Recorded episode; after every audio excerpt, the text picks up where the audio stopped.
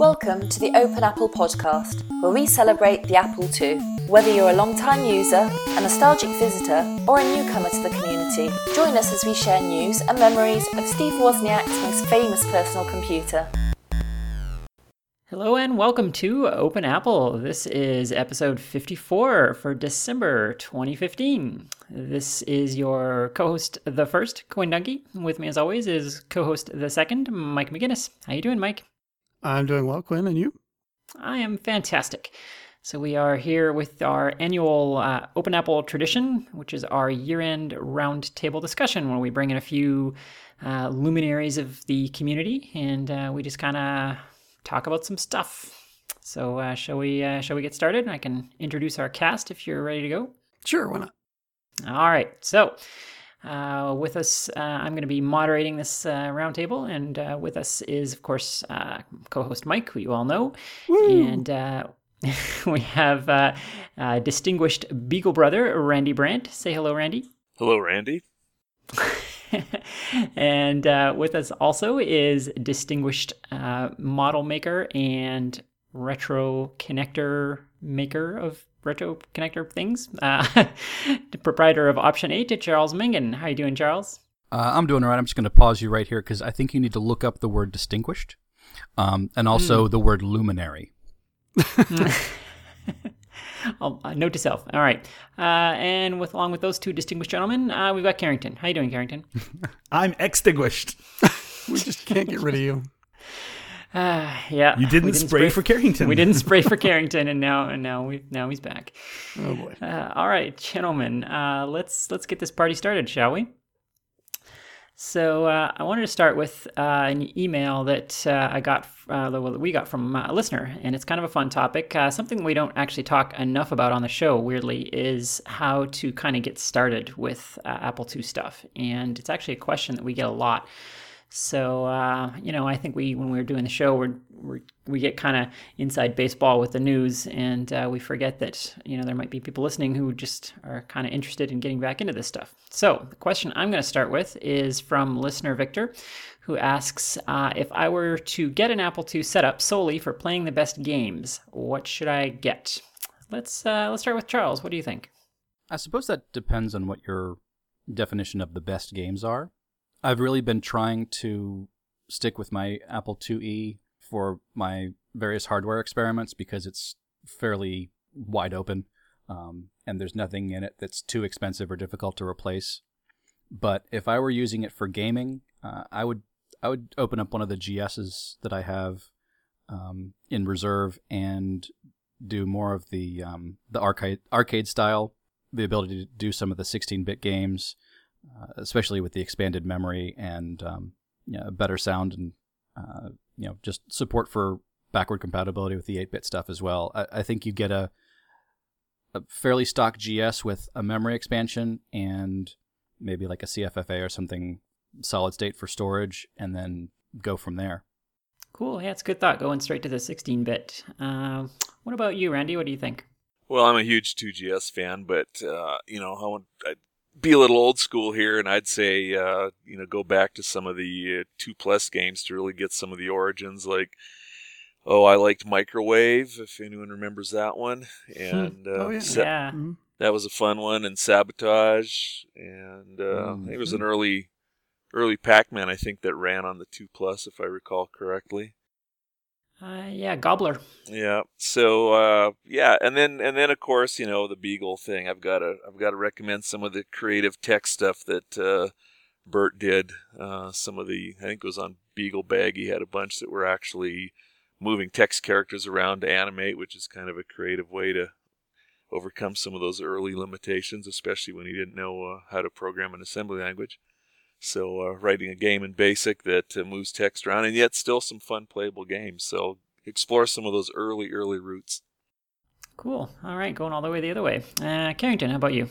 I disagree with everyone.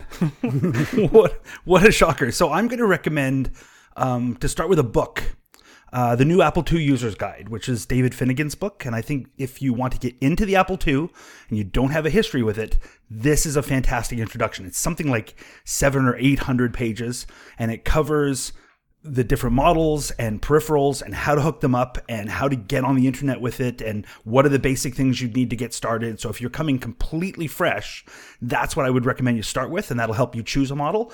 But when you do choose the model, ignore all the earlier advice and go for an Apple IIe. I think it is the the one that you can pick up the cheapest off eBay, so you're not going to have a huge investment.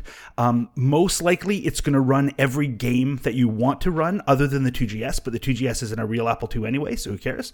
And um, uh, any peripherals or anything you you add to that will work with most other Apple II models, except the 2C. So if you decide you really like it, but what you what you really want long term is to invest in a more collectible, like older Apple II or something, um, then the drives and the monitor you've picked up will all still work with that, and it would only be the just the relatively cheap 2E that you'd be recycling back onto eBay or so. So I think that's the way to keep your investment low. Or the alternative would be start with an emulator. Virtual 2 is amazing, and if you just want to dip your toe in Apple II games, then this is the least resistance way to do it. Virtual 2 is phenomenal and the best emulator I've ever used for anything. And um, then you can simply get disk images, run them on your Mac if you have one, and if not, then Virtual 2 is not going to help you. And um, uh, then just sort of try out the games and get hooked. And once you get hooked, then you'll be ready to invest. So that would be my advice. All right, Mike, what about you? Well, Carrington stole my answer, so I quit. That was also my answer. I, um, I think the I think the emulator is a great solution because uh, you know you can get um, uh, Virtual Two on the two on on, the, on your Mac for a few bucks, or if you're working on Windows, Apple Win is totally free, and it's also a great 8-bit Apple emulator. It's ready when whenever you want to play a game, you can blow it up full screen. You can define your keys to whatever you want, so you don't have to figure out the IJK L stuff on some games. Uh, I think with one of Charles's uh, retro connectors, actually, you can plug in your old old school uh, joystick and and play on your modern machine uh, through an emulator. Am, am I right about that, Charles? Uh, that is correct, and everyone playing along at home, drink.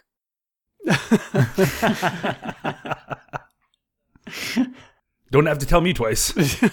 and you don't have to invest in hardware or try to, to fix your Apple II if you buy it on eBay and it shows up broken. Apple IIs don't break.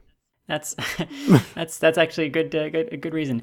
Uh, yeah, so I was going to play devil's advocate a little bit and say uh, uh with Virtual 2 that uh, yeah, the, the, I think the trick there is you really want a joystick for a lot of Apple II games, and uh, but yeah, that's a great opportunity for for Charles. Why don't you plug your products a little bit there? Tell us uh, about what your con- connectivity options that you've got for for joysticks uh, and emulation. For emulators, you've got the Joystick Shield, I call it. It's kind of a throwback to when I was working on it as an Arduino Shield, but it's a teensy Arduino clone with a circuit board basically piggybacked on the back that lets you plug in any fairly generic USB game pad controller or a joystick, and it becomes a. Uh, no, I'm going backwards, aren't I? Sorry, got too many things. Um, yeah, so backing up, it lets you plug in any Apple II compatible joystick or paddles, and it becomes a generic USB controller for a Mac or a PC. And it works pretty well with most games. Uh, the Virtual 2 emulator tries to do a little bit too much on the the configuration side to make your joystick act more like an Apple II joystick. And so there's some built in configuration stuff in the hardware on mine. And I keep trying to get in touch with the author of Virtual 2 to see if we can work together on that issue. But for the most part, it works really well. It works really great in Applewin and on the Internet Archive and their archive of Apple II and, and other platforms as a, a great way to just plug in any old Apple II joystick, presuming that the potentiometers still work, and play just right in a web browser, play you know Choplifter or whatever in your web browser. Oh, that's cool. Actually, I didn't realize it worked in those in-browser emulators. So that's uh, that's probably the lowest possible barrier mm-hmm. uh, barrier to entry there. Well, that's that's that's awesome. Thanks for your answers, everybody. The only thing I guess I'll throw in there is if someone wants to play on real hardware and if they're solely focused on games, unlike a lot of us who want to play with GEOS and uh, Apple III driver discs for some reason. Uh, hey. the, the, other thing I would suggest is uh, something like an Apple IIe and uh, the Apple II game server, which, you know, if all you want to do is get games onto the machine and play them, and as many of them as possible, as quickly as possible, uh, the Apple II game server lets you just plug in your audio jack uh, straight to your iPod or your iPad, uh, anything that can browse the web. And there's a site you can go to, and we'll link to that in the show notes. And it just downloads games into memory straight through the audio port, and you can just play them. So that's a pretty cool way to get started on real hardware as well. Zero barrier to entry there. All right, so moving right along, kind of sticking with our theme here, uh, we've got a question from.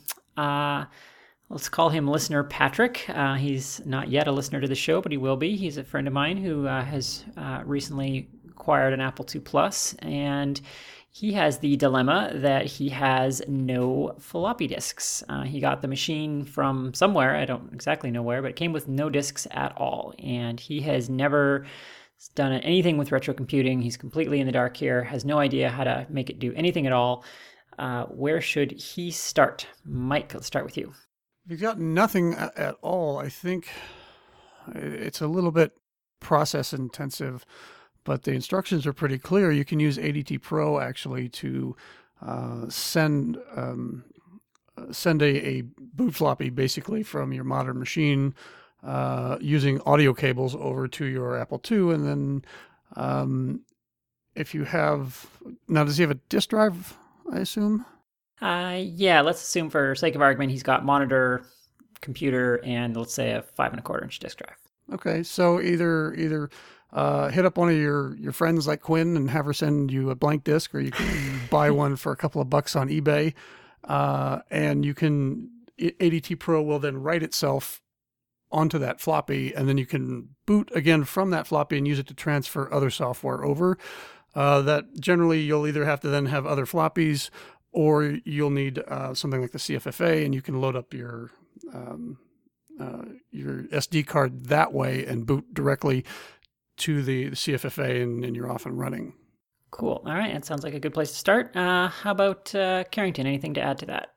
I would say um, one idea would be if you want to invest a little bit of money, go to a2heaven.com and pick up the SD floppy 2 from Plamen over in uh, Bulgaria.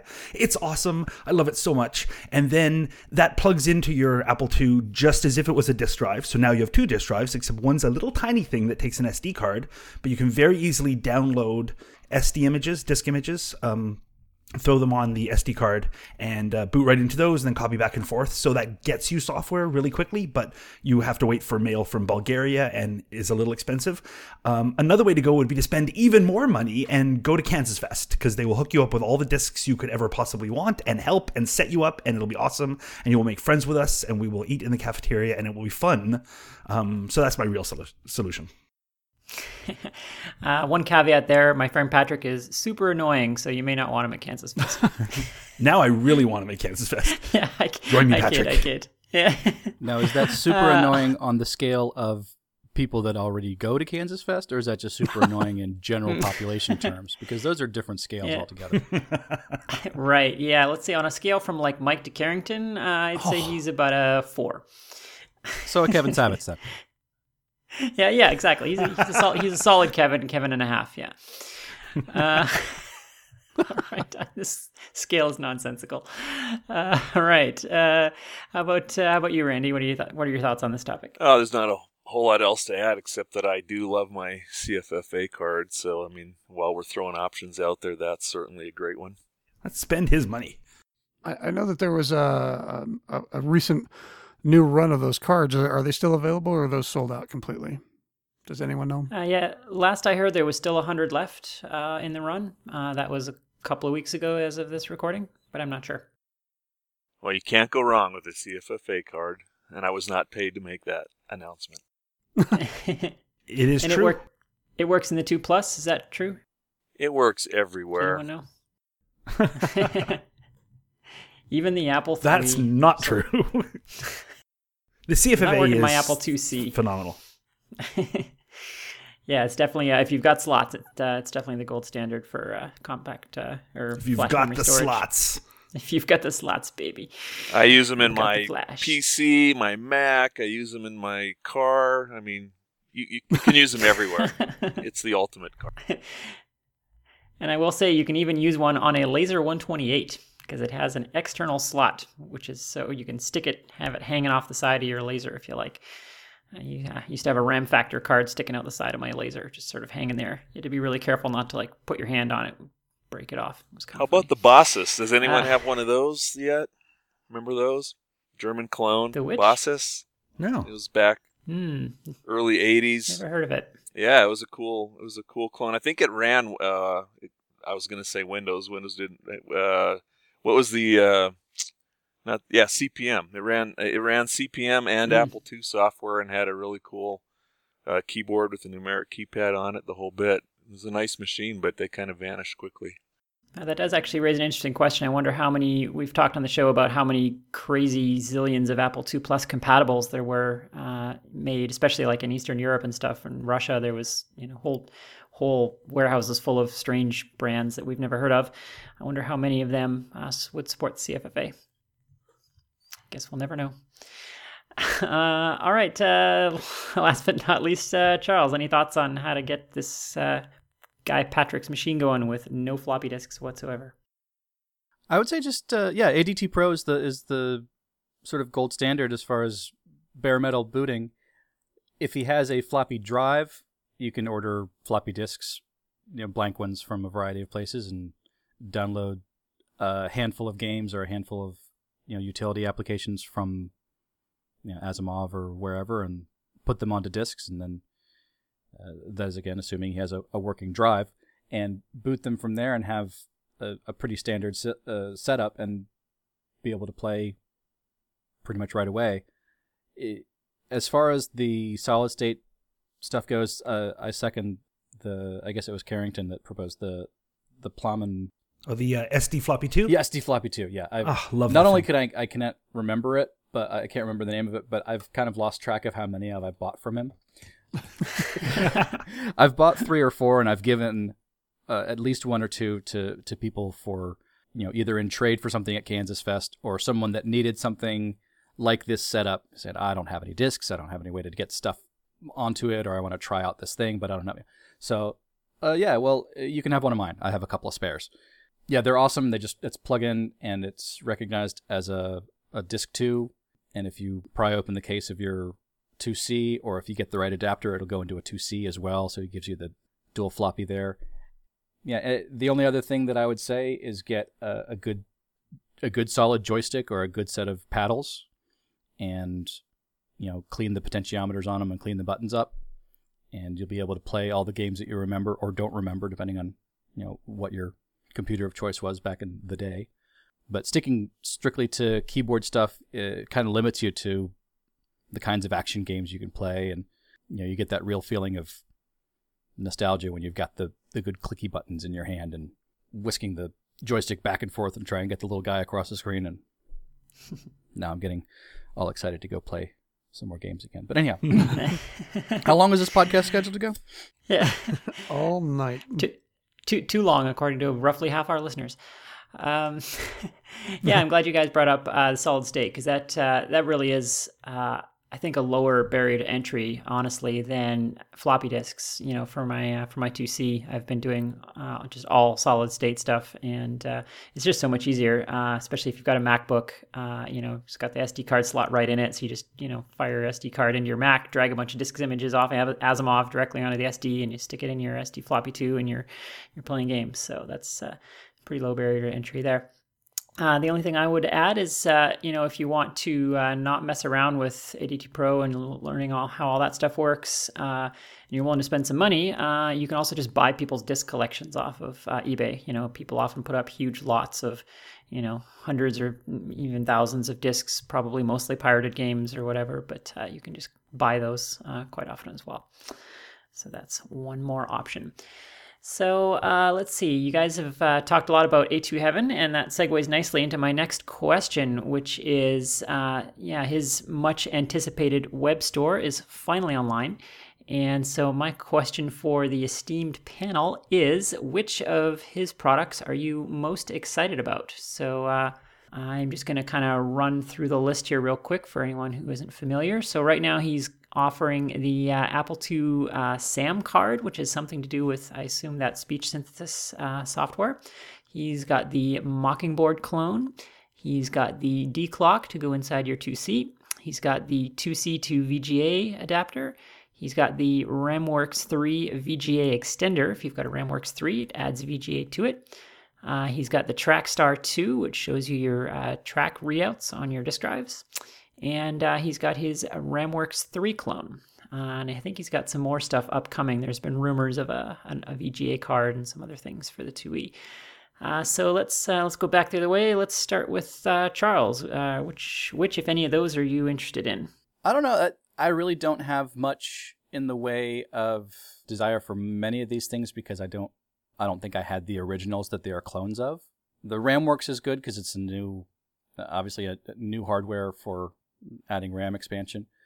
Now he's not the one that has soaked up the supply of the the 19 pin connectors because I, I might just try and uh, buy some from him.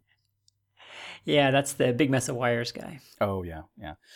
Yeah, for his I think video. I, I think either I think the VGA adapter honestly because the the monitors, you know, obviously the monitors are dying off more quickly than anything else, and that's really the the thing that keeps me from using some of the machines that I have is I don't have a compatible monitor or the monitor that I do have that's compatible is in such poor shape or just so big and you know power hungry that I'd love to be able to plug it into a a standard VGA dirt cheap LCD that I can get off of you know the side of the road.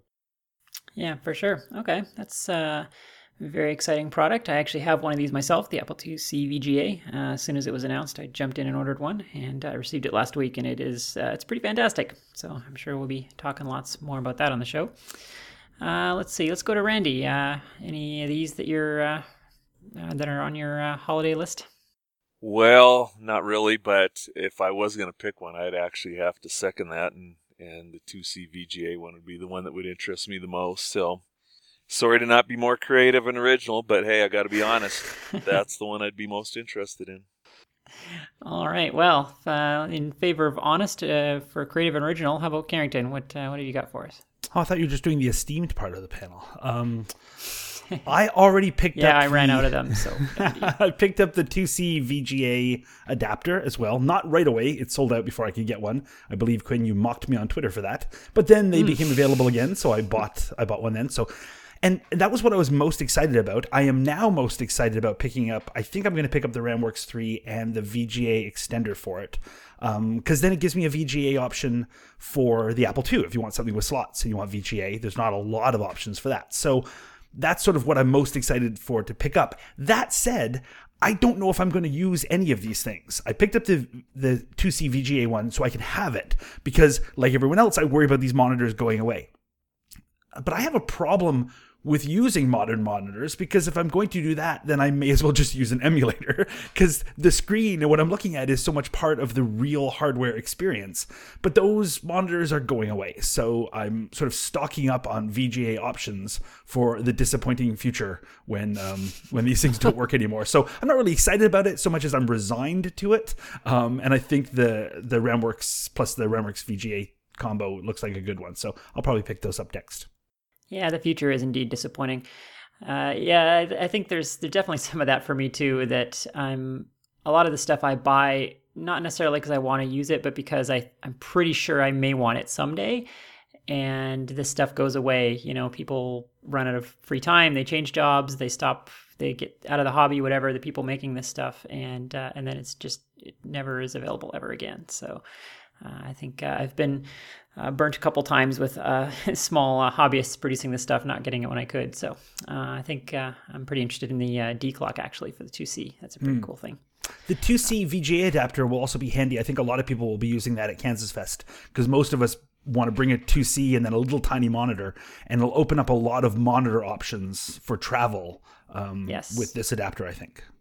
Yeah, and uh, the other thing, uh, you know, uh, Flack has talked about this, uh, Rob, Rob O'Hara on his podcasts, that uh, he likes this stuff because he's got, you know, a, a dozen retro computers in the room.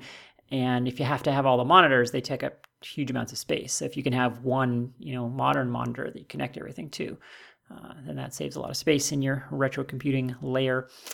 All right. Well, Mike, I haven't forgotten about you. What do you think? Are you super excited about any of these uh, A2 Heaven products?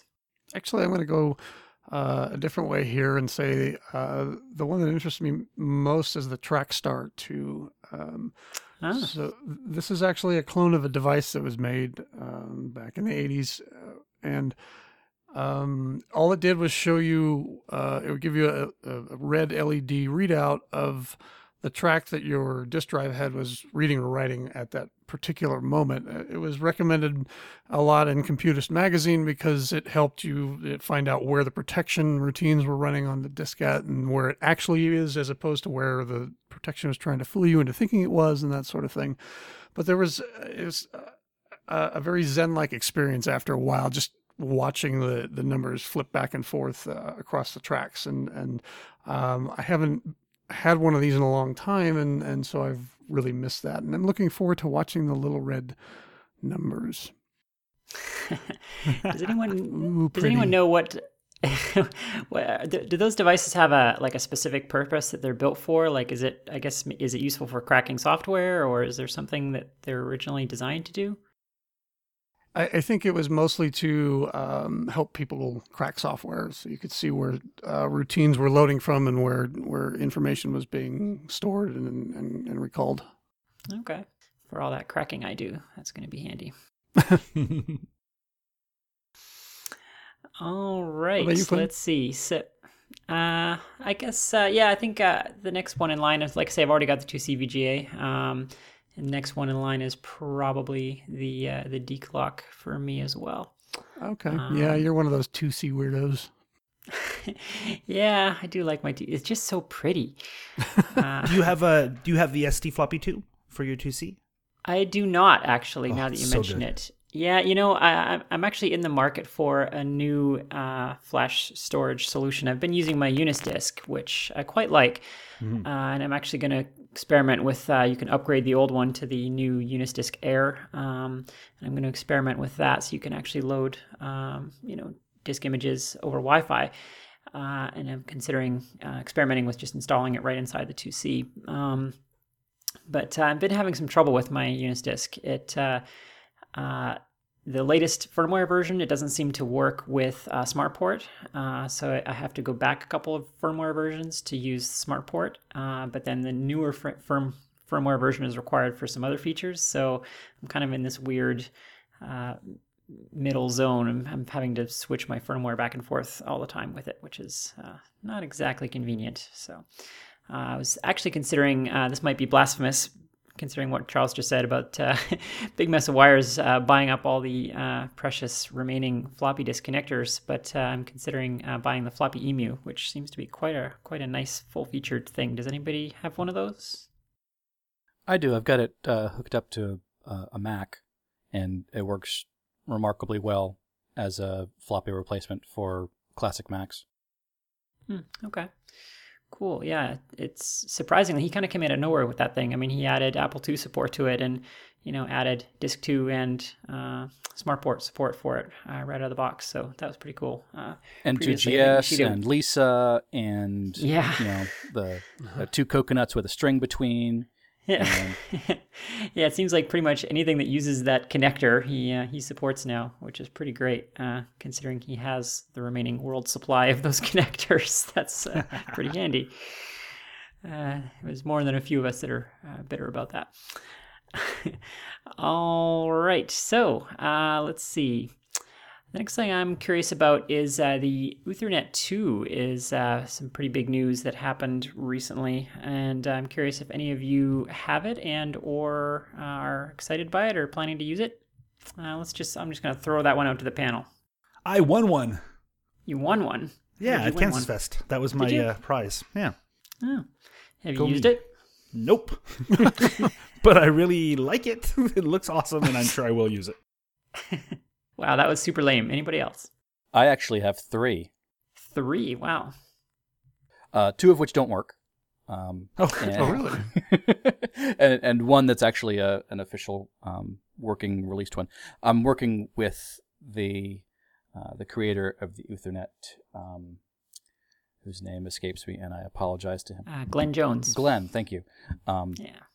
I'd forget my own name if uh, it weren't tattooed somewhere on me. Um, yeah, uh, I'm working with Glenn on doing uh, a, a a light pipe extension for it, so you can see the blinky lights out the back of your case instead of having to have the case opened up to to read the lights on it.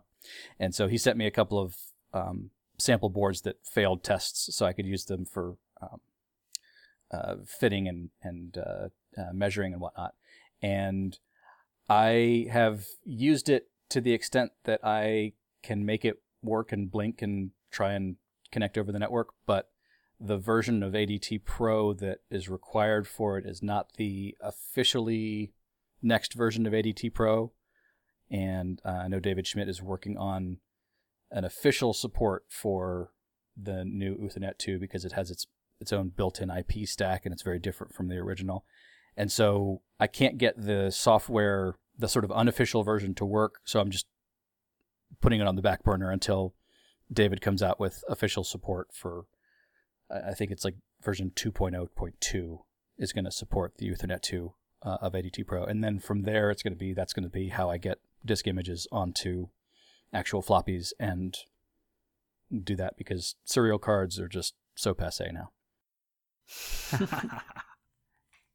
Should be fast, I would think, eh? Faster than serial.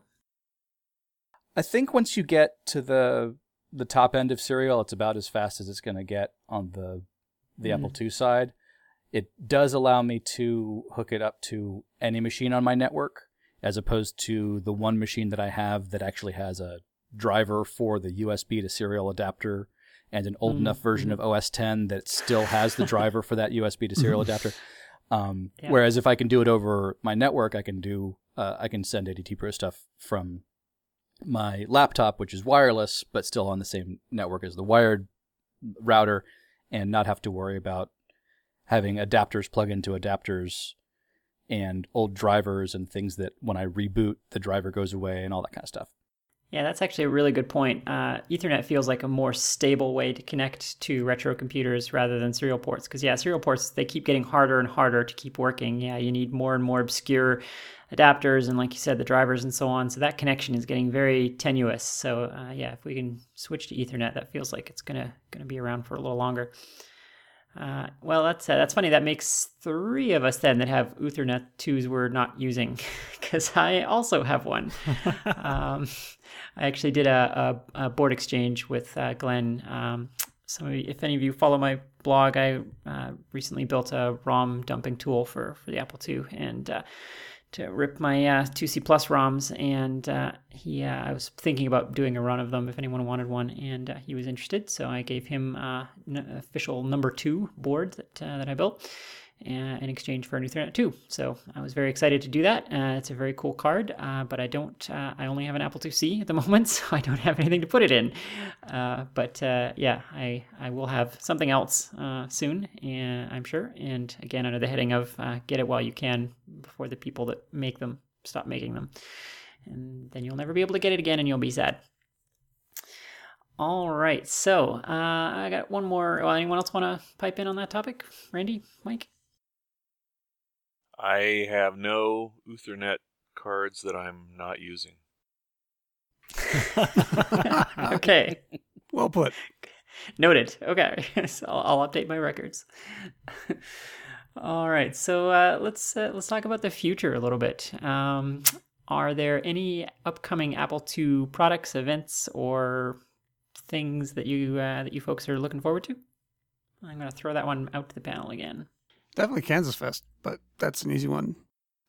I'm I'm trying to get Antoine to come from uh, Brutal Deluxe. That'd be great. Oh yeah, That'd be a awesome. lot of fun. We'll see. He uh, he's got lots going on. He's got three three boys that are elementary to early high school age, so they've got their sports and things that keep them busy. But they would like to visit the states, and uh, he may be able to work that into a family trip and come. That's what we're hoping anyway. We we had a great time with them in Paris and spent some of it trying to convince him to come to Kansas Fest. And I told him if he comes this year, then I will too. So you, well, you have to tell us that story. What uh, what were you doing in Paris, hanging out with Antoine?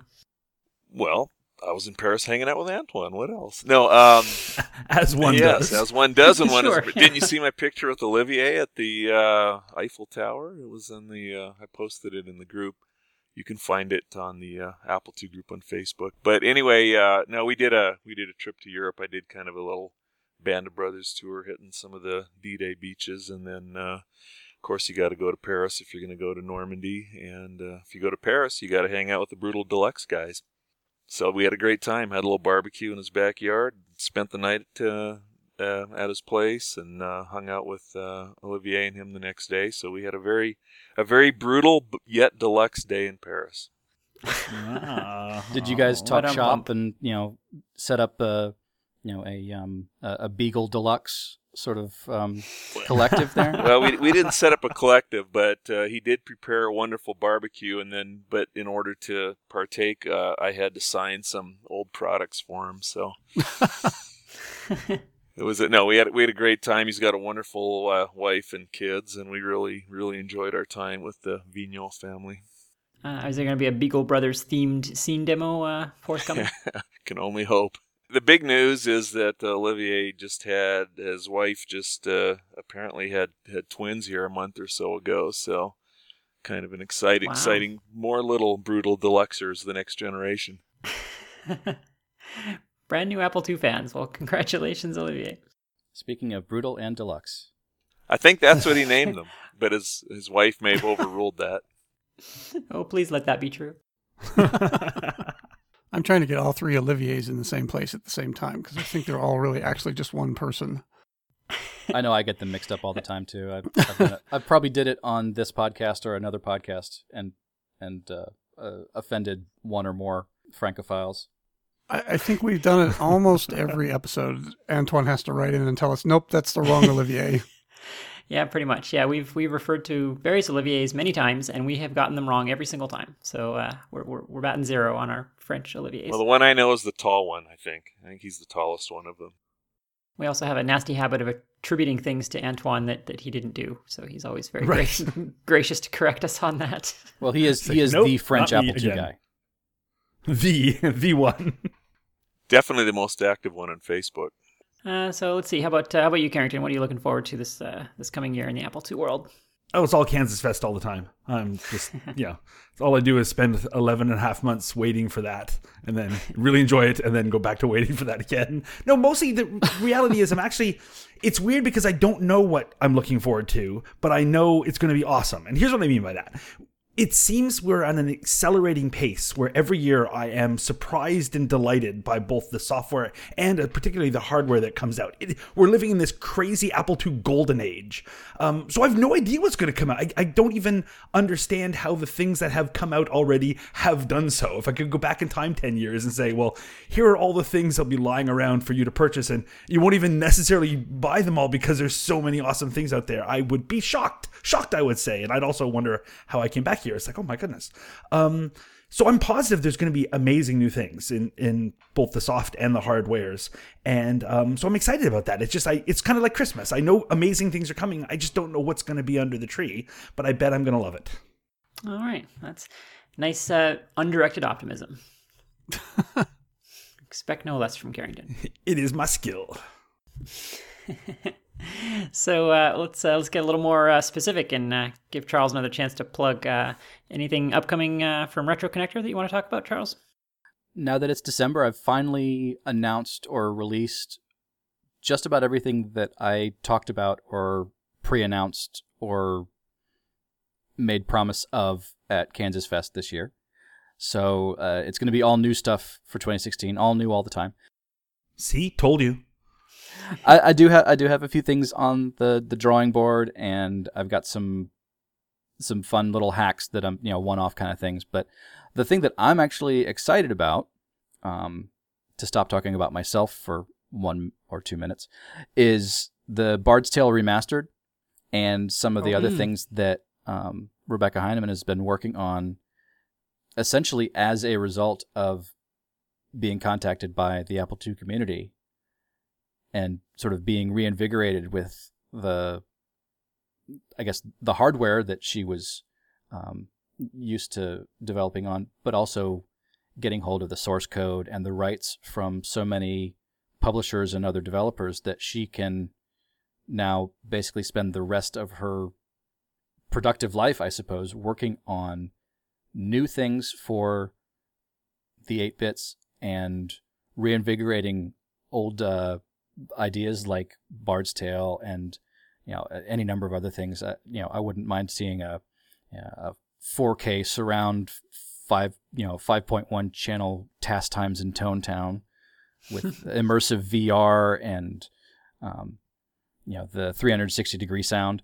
Um, but just the idea that the community that we're in as small and seemingly insular as it is can reach out to someone like that and they have no idea that oh hey kansas fest is still happening and people are still excited about this stuff that i used to do and they actually know my name um, so yeah we we were all uh, i think except for well i'd say we were all there but not all of us were there, Mike, at uh, Kansas Fest when she did How her keynote and was talking about all these things and announcing the stuff that she was working on and, and that she had uh, basically stumbled back into. So When she dropped the mic and said, "Oh, and here's Space Ace compiled for the 2GS from Source," I'm like, "And Becky rocks." absolutely, so that kind of stuff. It's just the it's amazing to me the kinds of things that are coming coming back around, um, either as a you know a retro and nostalgia kind of cyclical thing, or you know the originator, the the developer of these these titles that we all know and love is actually still out there and still in the software development game. Um, hasn't moved on to um, you know farming catfish or something like that. Yeah, that's a, that, that's actually a great angle. I, I hope we see more of that, you know, in in the near future. That might be something I'm looking forward to. Is maybe seeing some of the other uh, the other greats get, getting back into it. You know, we've certainly seen some of that, of course, with Randy here and, and Rebecca, and uh, it'd be awesome to see. Uh, uh, oh, well, we um, the uh, we just spoke to David Schroeder last month. Uh, he's you know he's back in the scene, kind of retro scene with uh, with Dino Eggs Rebirth, and um, you know, it'd be great to see. I don't know if we can convince Bill Budge to uh, get his hands dirty with uh, with eight bits again, but uh, uh, yeah, this kind of stuff is uh, is great to see. I think uh, you know the uh, it's, it's contagious. You know this this retro kind of enthusiasm, and I think as the community grows, we kind of uh, draw more and more of the veterans back in. Hopefully, uh, Mike, anything to add to that? Well, I'm looking forward to to uh, it continuing to evangelize the Apple III uh, and reminding everyone that it's a much better platform than the Apple II. Um, just have to Uh, pick it up. Wait, hold on it one every sec now there, Mike. I gotta I gotta drop my mic. There we go. Okay, my mic quit working there. Quinn, can you ban him? Drop Do it. you have? hey. uh, interestingly, I've been um, with the um, the frustration that built up in me over my computer's inability to play Fallout 4, um, largely because I haven't invested the in, in hardware powerful enough to play it. I've gone running back to uh, to Wasteland, the Oh, original so on good. Apple II, and really, really enjoying the experience and being uh, really surprised at how well it's held up. Some of these games, like you know, you have great memories of them, and then you you boot them back up again. You're like, oh, oh my god, why did I like this? Um, and Wasteland uh, w- wonderfully has not been that experience. And I've also Wasteland been, completely holds up. It's Yep. amazing. and I've also been playing another one which is a little bit more obscure, I think, than Wasteland, but it's also by uh, Electronic Arts, or maybe it was Origin, um, 2400 AD, which is sort of a science fiction-y type Wasteland Yes. Oh, I love that game. hmm. And um, I've really been having a great time uh, re rediscovering some of the old joys of my youth. Are you playing those on your Bob Bishop's Apple II you just got on eBay for seventeen thousand? Seventeen thousand eight hundred dollars. oh well, yeah. For you, that's like you round. pocket change. I got that in my wallet right now. Did did that sell for, or is that auction still running? Nope that that ended a day or two ago for seventeen thousand eight hundred seventy-seven dollars. Wow. Was that a record for an Apple II? Actually, like a regular no. Apple II? no, There were a couple of Rev Zeros that sold a year or two back. One sold for like twenty-five thousand, and one sold, and the next one a week later went for twenty-four thousand nine hundred ninety-nine. Oh, so this was a bargain. Indeed. Couldn't afford not to buy this one. well, and what's what's kind of surprising about Apparently, this, I could afford not to buy it.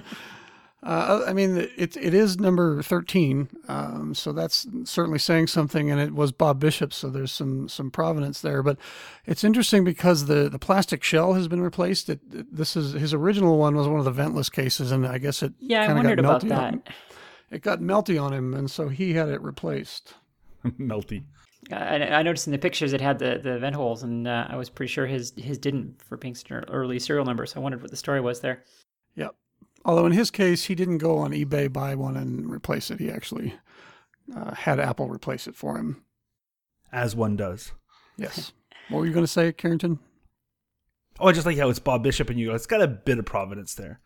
Just, you know, that guy did, I think, one or two yeah. things. He, Little- might have might have done some like mildly interesting graphic stuff way back when. I don't know. Maybe the first, oh, not just the first, I think the first four graphics games. like, Not good enough to be the first, make the first one, make the And- next and- three as well. And better yet, he would start at six o'clock in the evening and have the game done in the morning. Well, that's how you get the first four done. you got to beat everyone to the punch. Uh, what I found like neat about the auction was actually the letter that came with it. His employment offer for Apple. Like, Oh yeah, that Mm-hmm. was very interesting. That was neat. And uh, show of hands, who who did the math on the salary, just to see how that compares to software engineers today. I did not, but it sounds like it sounds like somebody somebody did, Quinn. It was uh, it was pretty comparable. Um, I didn't. Uh, it's yeah, the inflation calculation is a little hard to work out because you got to factor in cost of living uh, for, uh, for the Bay Area and so on. But uh, uh, yeah, it uh, hasn't uh, changed that much actually. it's a pretty pretty solid offer. it's the it's not even the 31k a year he's making. It was the 3,000 or 4,000 stock options he was getting. Like that's where the Well, real yeah. money would come in. Like Yeah. after before all the splits and stuff. So it's the many millions of dollars in stock that that would be worth. Yeah, yeah. If you hung on to those, that uh, that would certainly be amazing. Not like uh, what was what was the name of the third founder who sold his stock in like for six months or something for And then went and joined the Beatles, but got kicked out of that before they got famous. Yeah, that right. guy, poor guy. Ron Ron something or other. Ron Wayne, yeah. Yeah, Wayne, John Wayne's little brother. He So, says he's uh, perfectly happy with that and didn't didn't uh, never look back. I think I think you would have to tell yourself that at this point. if Yeah, I had sold so. Apple stock for pennies or so, something in 19 yeah in 1981, I would have to tell myself that in order to live with myself. I think. Mm-hmm. oh yeah, I totally totally meant to do it. So, Yeah, uh, unless you're unless you're a Winklevoss or something. Right. Yes. yes. Winklevi. One of the Winklevi. One of the Winklevi. I, Oh, I think the proper Germanic uh, plural would be Winkelvossen. Okay, I will apologize to them. And that's why Charles is on the show today. I mean, come Oh, on, it's not- that's Their, why. their name's not Winkelvoos, and you don't winkle. You, you don't. You don't pluralize Voss. You don't winkle. Not on this show, Mister. Uh, I'm just gonna wraps add up an our edit uh, mark German there, add it- conjugation segment with Charles. Uh, edit mark Quit- there. Put that in the bloopers. That's a. That's definitely. No, I think you Quinn and Mike are privately texting each other like, "What have we done?" All right, well, we've drifted a little far afield here from Apple II. Uh, so to bring us back around, uh, uh, you guys were talking about Wasteland there and how it uh, holds up really well. Uh, after we, we talked to David Schroeder last month, I uh, I got really into Short Circuit. I fired that up and was playing that, and that's another game that just really holds up incredibly well. That is a fantastic game. Do um, do, do the rest of you guys have any games or other software that you still fire up and just are pleasantly surprised at how well it holds up and how fun it still is? Apple works, of course. I'm still actually, uh, I well, we've pretty much finished the conversion, but uh, had that client in New York for Jack Friedman for 20, 23 years, maybe 24 years. Anyway, he was using AppleWorks until just very recently. Although he didn't play any of the, uh, you know, didn't mess around with any of the fun screensavers or or things like that. But he used it to run his business, and I just ported it over to a uh, a web-based uh, um, what am I look application that really looks a lot like AppleWorks. So every time I run it, I kind of feel like I'm back in AppleWorks. So That's amazing. So there's now a web version of AppleWorks in the world. pretty much, it does a lot of the same stuff. Yeah.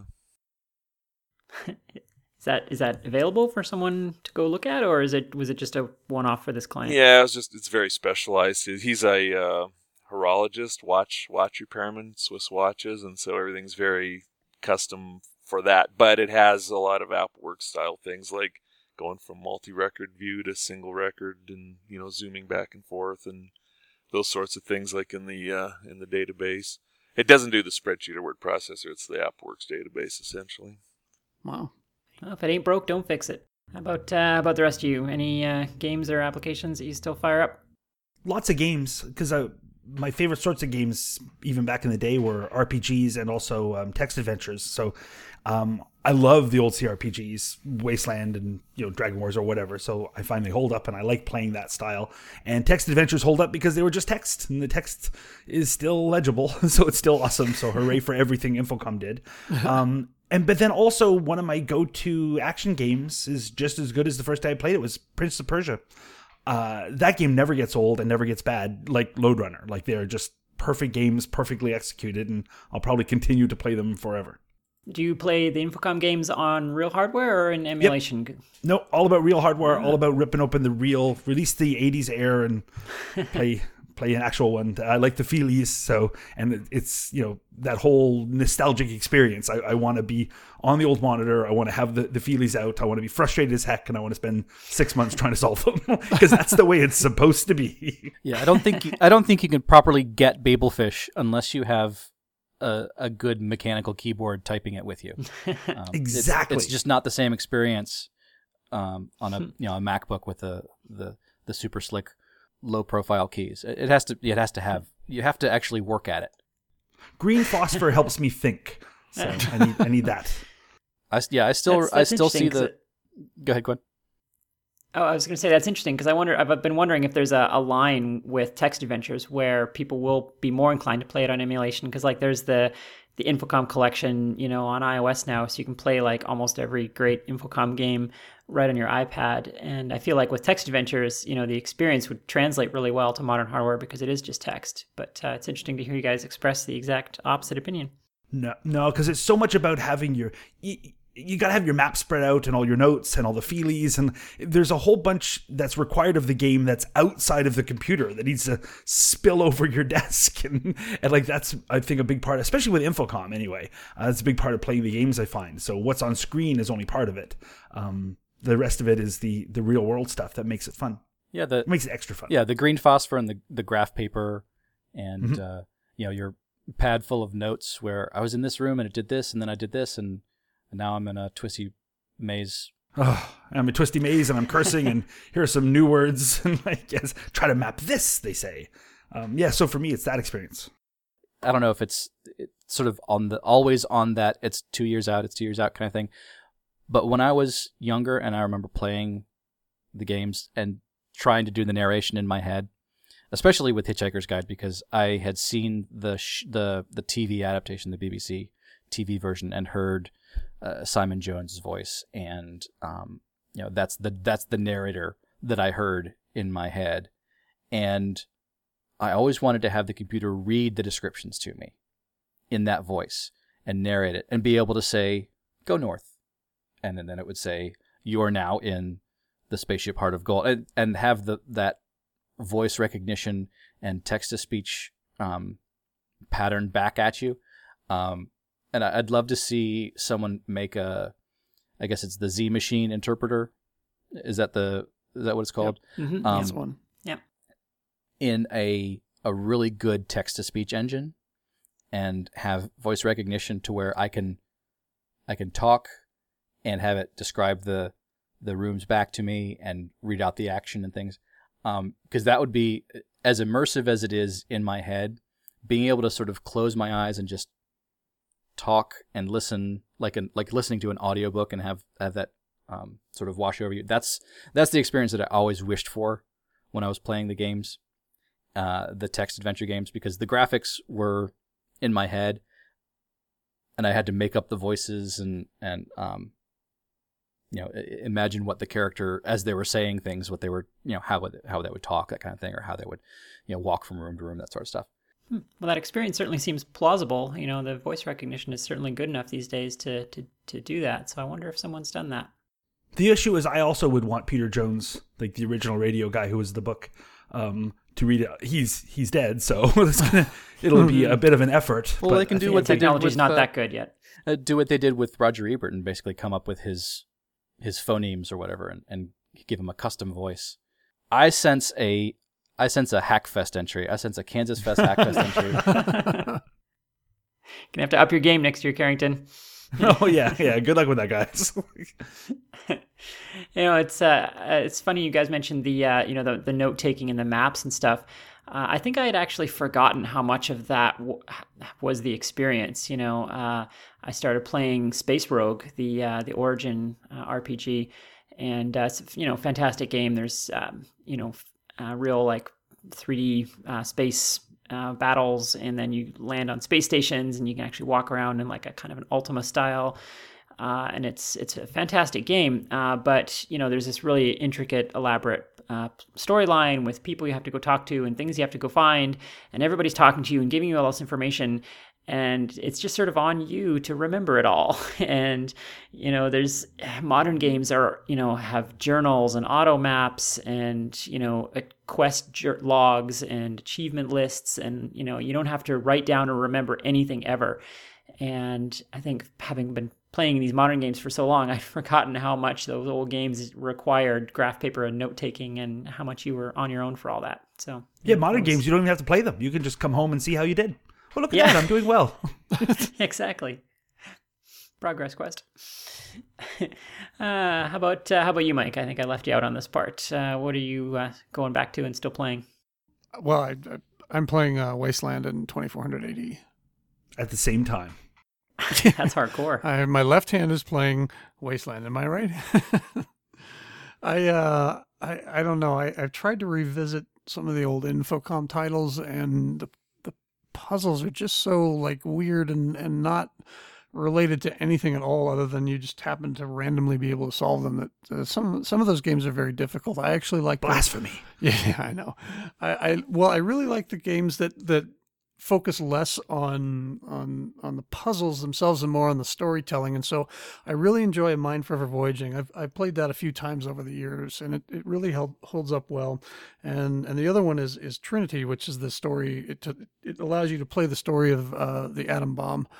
Um, and uh, yeah, so so I guess if uh, if we're talking Infocom, it, it, would be a Mind for Voyaging and Trinity. I also like the um, Ultima series. I, I, tend to skip, you know, Akalabeth and and one and two because they just weren't very good. But uh, three is is a, a great uh, RPG if you're looking for a challenge. Very difficult. They kind of um, they they made the gameplay less difficult, but the story more involved in Ultima Four. Um, so um, if you're looking for uh, a game to go back to and, and play that's going to take you many many hours to get through, uh, either one of those is great. Uh, Wizardry, I like I like those titles. Yeah, mm. there's there's a, a, large amount of games out there that have really held up, um, and there are some that haven't. So, well, if you're talking about a game that you can just sit down and play through, it's got to be uh, Karateka or Karateka, however you oh, decide yeah. to pronounce it. Mm-hmm. Um, that and Prince of Persia, the kind of really quick action games that you don't have to you don't have to write stuff down. You don't have to map things on graph paper. Um, those are the ones where eh, when I'm done testing something or I'm trying to make sure that this key works on the keyboard now or um, that the disk controller that I just yanked out and plugged back in actually works. That's the disk image that I'll go to as Karateka and just say, okay, uh, okay, I'm gonna make sure that it works. And then the problem with testing with something like Prince of Persia or Lode Runner is I would that would be my afternoon. I would go, well, it's working, and I can't stop. like those are so addictive. I just immediately would get hooked. Oh, another one is um, Another World, which I think in the states was called Out of This World. Uh, that's another classic, phenomenal, amazing pick up and play game. I didn't actually know that. Was that there was a version of that on the eight bits? Mm-hmm. Uh, huh, I didn't actually know that. I thought it was uh, like a sixteen bit game. Oh, I think, I think it may have been the 2GS I played that on. Mm, yeah. Yeah, it was definitely on the 2GS. In fact, that was uh, Rebecca Heineman, in fact. Well, there you go. Fine, Carrington, Mr. The 2GS isn't a real Apple II, Vanston. I still like it. It's just not an Apple II. Mm-hmm. Yeah, uh-huh. it's, it's got the zzz in it. Oh, Mike, I'm so glad you mentioned 2400 AD because that I, I, feel like that's a, an underappreciated uh, RPG uh, on the 8 bits. Yeah, it's, uh, absolutely. Uh, mm-hmm. it's one of my favorites. I, I, like that game so much that I actually made a port of it uh, on the early Macs uh, on on there's a, a, version of it that I wrote on my mom's PowerBook 100 um, that uh, nice, nice still out there somewhere. yeah, yeah. And that's what earned Quinn her second cease and desist. exactly. Yeah, I have a I have a file of origin cease and desist letters. Actually, looking at, I think I've never played 2400 AD. So, oh really? Hmm, I'm going to add that to my two playlist. It is a great game. Awesome, awesome, awesome, awesome. Yeah, the world is very uh, is very detailed and really well thought out. Uh, there's uh, a lot of you know, there's trains and and the city has a kind of a there's trains. yeah, exactly. cool. I also haven't played either of the uh, Infocom games that Mike recommended, so I will get around to them eventually. But well, I, I look forward to uh, an unboxing and a playthrough on uh, the One Megahertz podcast. Um, I do actually have both of those boxed too. Yeah, so I should unbox them. One megahertz. Oh, that was that podcast that. Uh, yeah, mm, yeah, it doesn't exist anymore, does it? My main motivation to bring it back is just so that you guys aren't the only Apple II podcast. it's my competitive nature is really the main reason I want to bring it back. If that were true, you'd have brought it back a long time ago because Open Apple's still been here this entire time that you have not been doing one megahertz. Just eh, saying. I'm, I'm giving you guys a head start. Lulling you. you are four years later. I I can't imagine being much more lulled. oh, you could be more lulled. Lulling me to sleep on that note, I'm gonna roll uh, rein it back in here. Uh, let's. So you guys were talking about Infocom. So I, I was never really like a big text adventure person because uh, I always got just buried in this, uh, you know, infuriating guess the verb game and puzzles that just made no sense. And I just I never really uh, enjoyed them that much. But you know, I've been reading. Um, uh, the digital antiquarian blog, which we've talked about a lot on the show, and you know he he makes the these Infocom games sound so great, and so I kind of want to go play them again. So am, am, I missing something here? Did I yes. play the wrong ones, or you did? You know, were there were there games where it really is just uh, like the puzzles are natural and you don't spend all your time fighting the parser? Because that's what I remember. Yes.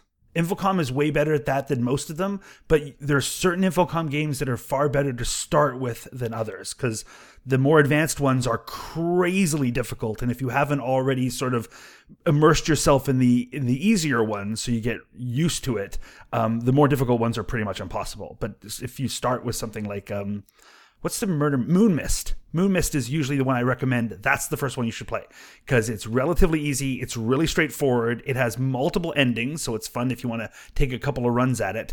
Um, uh, and it can be done in just a couple of settings. It's a relatively straightforward map with no weird, hey, you're in a maze and mapping's not going to work anymore. Nothing like that. So it plays the most fair. The puzzles are most linear. Everything makes sense. Um, the feelings are good, but not crazily necessary for it because it's mostly just letters and stuff. So if you get just view versions on, on a screen, it's almost as good.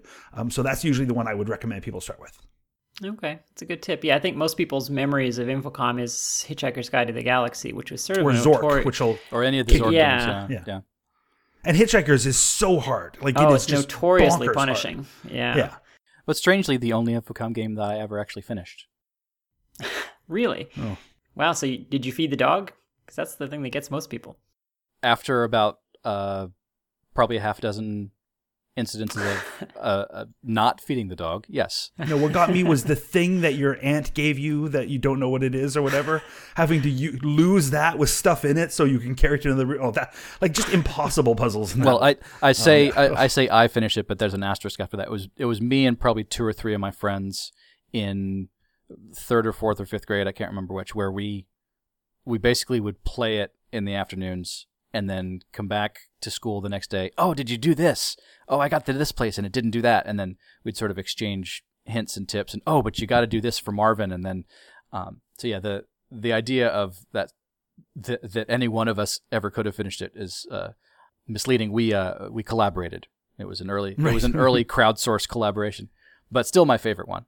I think that has to have been necessary back then. That sort of you know working together with people. I mean before the internet when you know had no way to google you know solutions you get would get stuck on something for months at a time.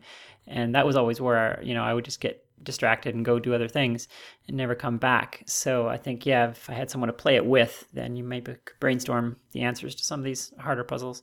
Yeah that uh, that game and bureaucracy and a few others where it's not so much about mapping the maze or mm-hmm. oh this door leads to this, but then I flip a switch and now it does something else where it's like it's like Myst, where you flip a switch and something happens 20 screens away that you have to go back and find. Um, the ones where you don't have to think about the map so much as the logic. And it's like, what's the weird bureaucracy is good if you logic? don't want to map. Yeah, bureaucracy you barely move. Yeah. uh, it's more just solve where you are, and you'll naturally go to another place. So no, but it's good for that. Like some people hate the mapping stuff, so bureaucracy is good. Yeah, and it's My about favorite it's about reading and figuring Horror. out the logic and what the si- what the situation requires. bureaucracy is also really hard, though. Boy, you like the hard ones. Yeah, I think it was I was drawn more to the the Douglas Adams and the humor.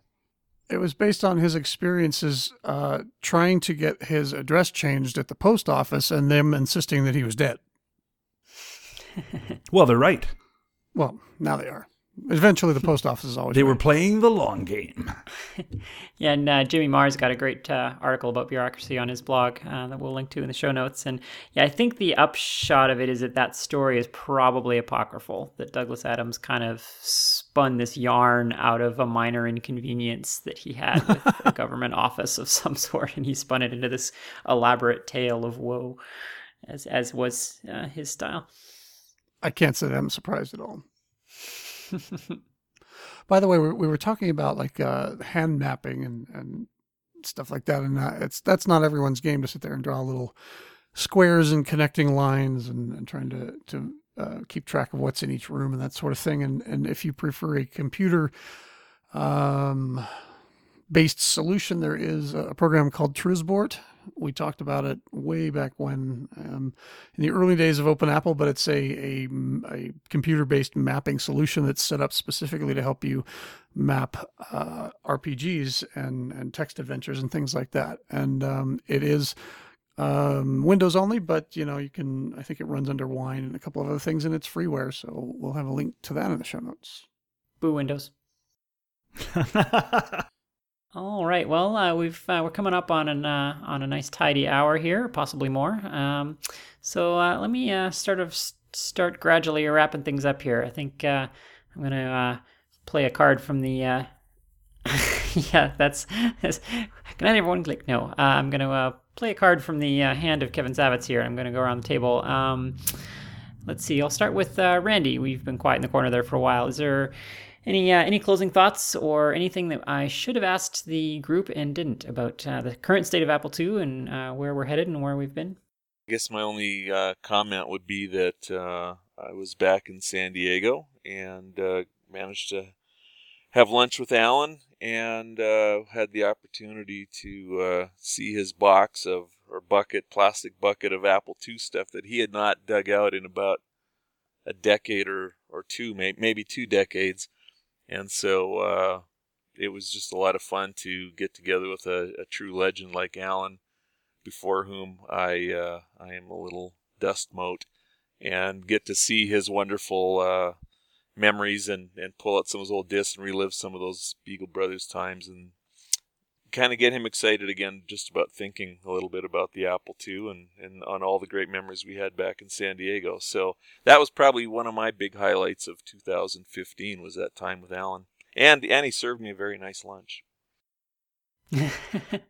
Your stories always have food in them. I'm a big fan of that. Yeah, I will work for food. That's awesome. And uh, yeah, just to reiterate, uh, Antoine, you better uh, show up at Kansas Fest. This is also what peer pressure sounds like. And bring food. yes, bring yes, bring your your uh, set of Olivier's matching set. All right, uh, Charles, how about you? What uh, what haven't I asked the group about, or what any stories you want to share, anything like that? Any uh, any further products you want to plug? Feel free.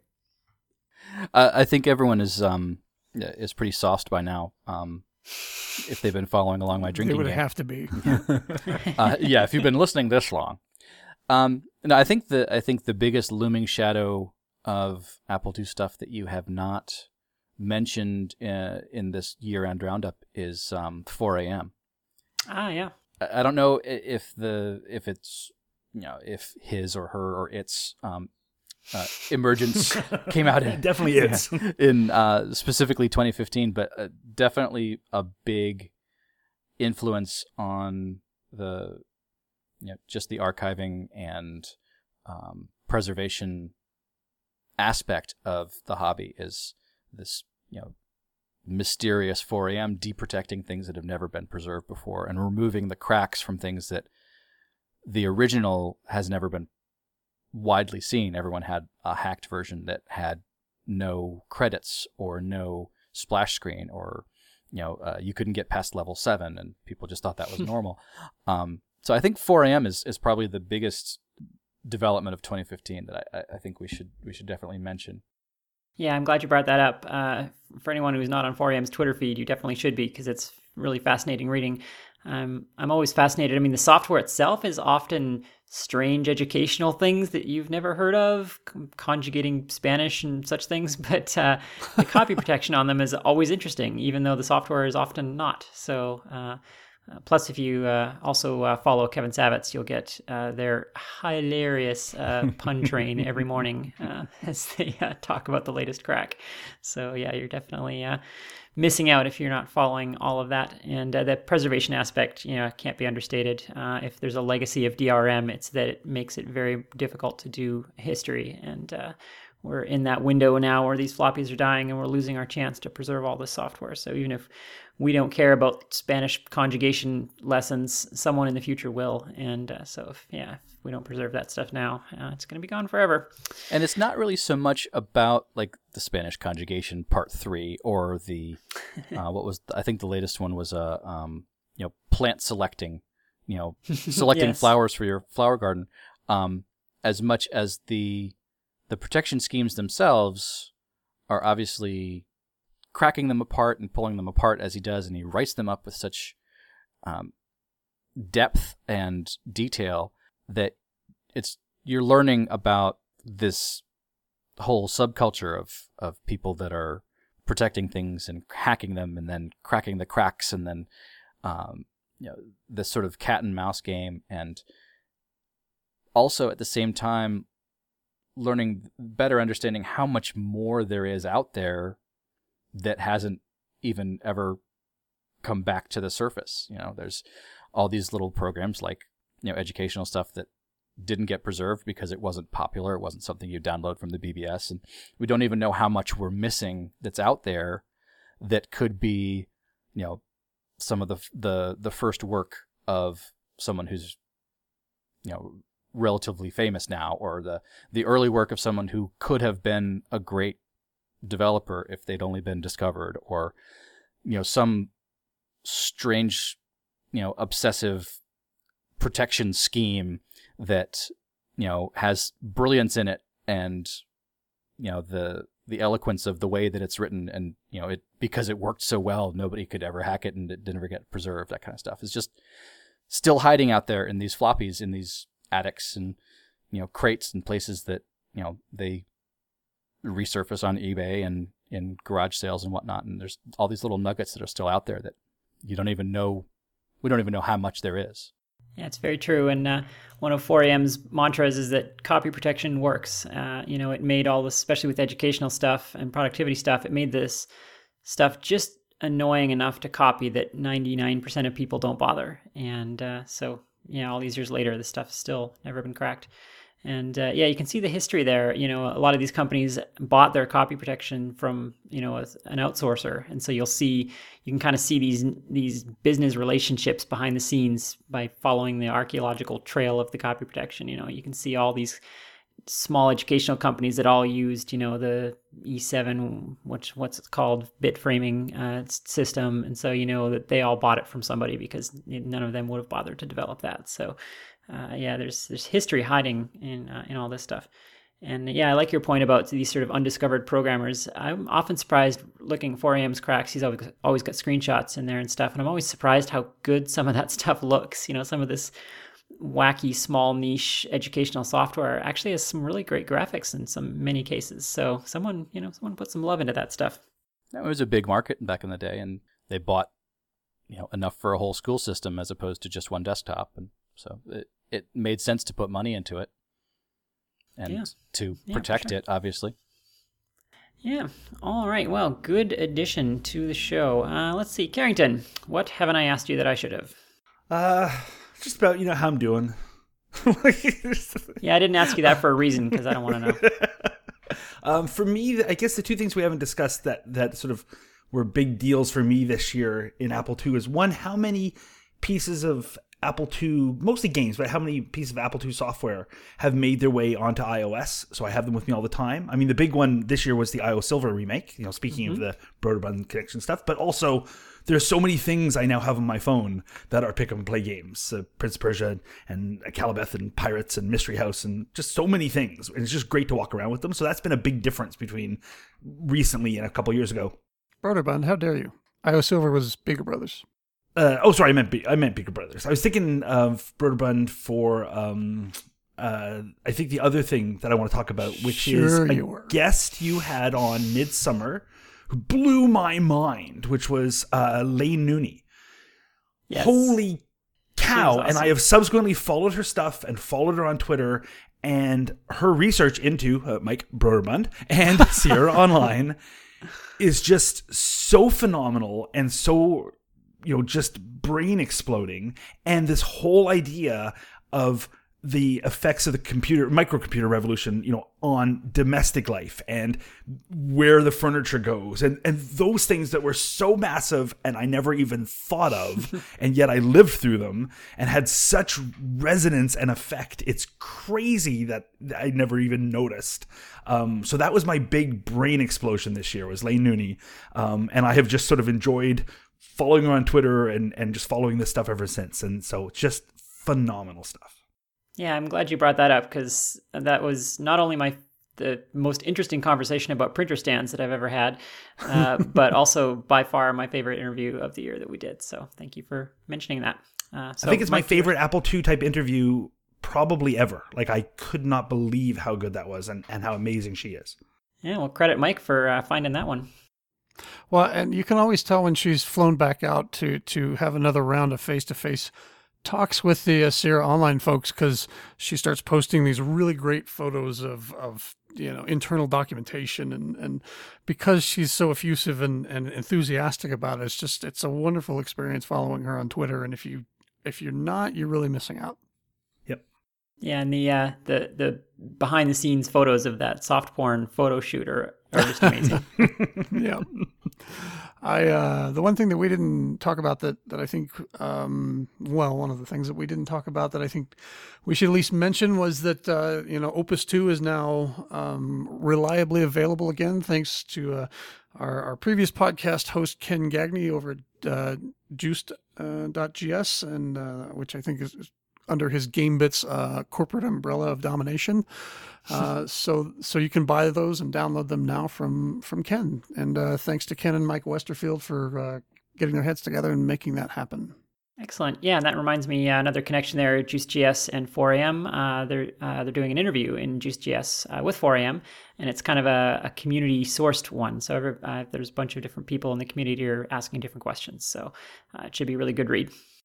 I did want to say um, uh, boo 4am and uh, because they have deigned not to appear on our podcast and therefore boo I say and I will continue to say it until 4am comes and does an interview with us. Yeah, we, we offered shadowy lighting and stuff. we did. maybe my maybe my text to speech engine would work for that. He can uh, he can um, type oh, it yeah, all there you go. Uh, I, I'm going to go ahead and, and reveal my personal theory about 4 a.m. I know I've said before that I thought maybe it was a, a whole Dread Pirate Roberts sort of thing, um, where he passes the hat on to someone else. But but my my it's current, like ten different people. yes, it is uh, with with one very cohesive writing style. I personally think now uh, I've done the research. I've looked into it. I think he's a Terminator sent from the future. Mm-hmm. He's running Makes an sense. advanced Skynet operating system on a massively parallel 6502 uh, hardware platform. Um, 65 CO2. Oh, 65 CO2. Okay. Of course. I mean, well, I'm sure there's. I'm sure they had to. Have, they had to have uh, upgraded it at some point. But yeah, the, he was it's all about back. that STZ instruction. Really yeah, back in time to learn the secrets of of assembly from you know the master hackers of the 80s, and having learned their tricks, he's now systematically removing them and their copy protection schemes from the historic record so that Ah. Skynet can emerge and no one will know how to protect themselves from the creeping tendrils of Skynet and its 6502 based distributed operating system. May I just add that the phrase learn the secrets of assembly from the master hackers of the 80s? I need to watch that movie. And and I will say that that logic is flawless, and I wish to subscribe to your newsletter. On a slightly more serious note, I- know that I'm going to um, go ahead and say it, boo Atari, um, boo Commodore, but is there someone or someones like that f- that's doing the same sort of effort for Commodore or Atari or other operating systems that maybe don't have as as you know Apple centric a bent? Yeah, it's a it's a good question. I I have heard people in other communities bemoan the lack of a 4 a.m. Um, uh, but I, I do also think that they probably they probably have slightly less of an issue in this area because the you know the educational software market, for example, was so big on the Apple II, and the productivity software market was so big that there's so much of that software that wasn't cracked. Whereas you know like the Commodore 64, let's be honest, the market's probably you know 98% games, and those all got cracked. So I think they probably have less, a little less of a preservation challenge. But that, you know, that might just be my my Apple to myopia speaking as well. So if we have and the hardware was different. Uh, part of the the issue was that the the the disk controller was so dependent on the CPU, and you could do so many tricks with it that the protection schemes could fiddle with the disk in ways that other hardware and operating systems couldn't. So it Mhm, it may yeah. just be that part of that is that oh once the once the drive itself was better understood, the crackers and can just go in and, and deprotect anything. Whereas there was so much done at the software level that you need a 4 a.m. You need a um, the disassembly genie to um, pull the bits apart and understand all the nibbles. Yeah, I think that's very true. You know, every platform had copy protection, but the Apple II, it was a whole different world. You know, yeah, considering how what fine grained control you had of, of the drive uh, with, with the CPU, you could just do crazy magic tricks that you know, like like the E7, you know, bit framing trick we've talked about, and spiral tracking, and half track and quarter tracking, and adding sectors, and doing all sorts of other craziness that just yeah, uh, when you have total control of the drive, it becomes this elaborate cat and mouse game that I don't I don't think the other platforms had nearly as much of. Well, I for one am looking forward to the Juiced.GS interview.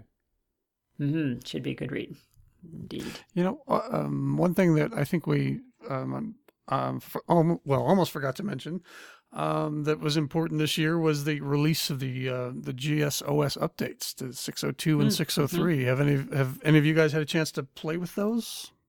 My GS is still in a box in my mom's basement, so no. Carrington, have you? My TGS is in a box in Quinn's mom's basement. Quinn's mom is taking everybody's GS. Quinn's mom is really mean. You She's don't believe in, takeaway from in the 2GS anyway, so Yeah, TGS, whatever. Uh, it's yeah, That's it's eight more weird- bit, weird, it's eight also more bits than he needs. Yeah. then he knows what to do with. There's a difference. Randy, have you have you you're, you're a big uh, 2GS fan? Have you seen these updates? As soon as I uh, get back to Canada this uh, summer, I'm going to try to get my 2GS out of that basement. Man, It's it's Nobody- I'm really gonna have to talk to my mom. it's an epidemic, man. It has gone way Running- way running too far. there. Quinn. Way too far.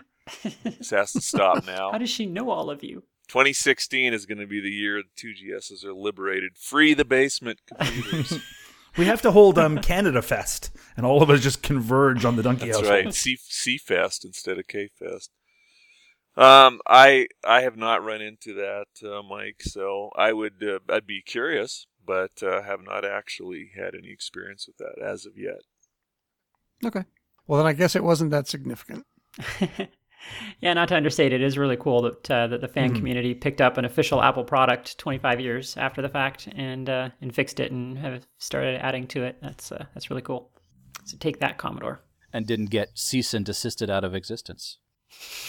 exactly. Yeah, yeah, we're still flying under the radar with some of this stuff. Uh, hopefully, it'll stay that way. I guess that's one advantage to the Commodore community. Their company doesn't exist anymore, so they don't have to worry about annoying anybody. I'm just still trying to figure out how can you have a podcast if you want to fly under the radar.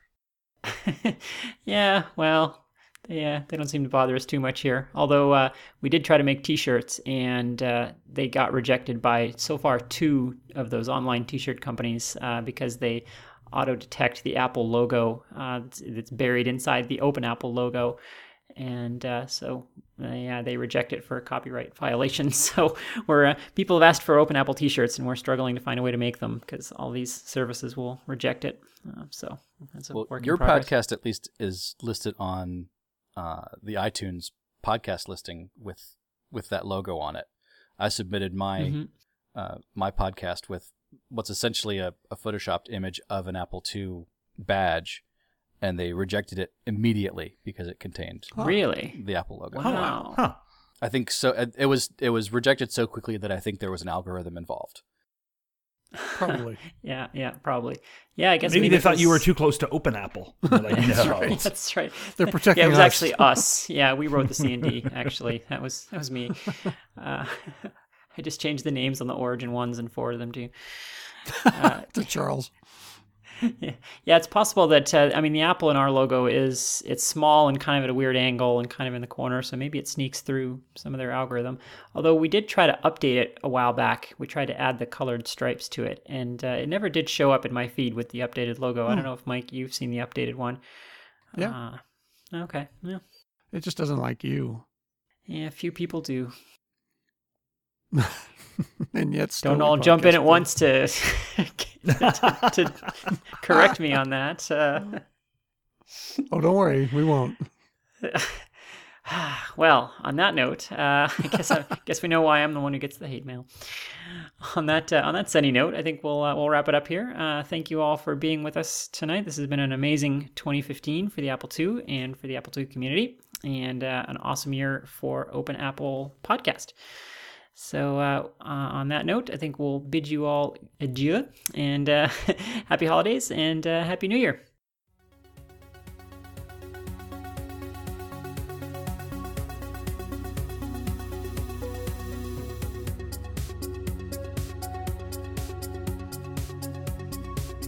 This has been the Open Apple Podcast. Subscribe to us in iTunes or visit us at open-apple.net where you can browse our extensive catalogue of past episodes or read our blog. If you like what you've heard today, or even if you didn't, your comments, questions or ideas are always welcome. Send them to feedback at open-apple.net.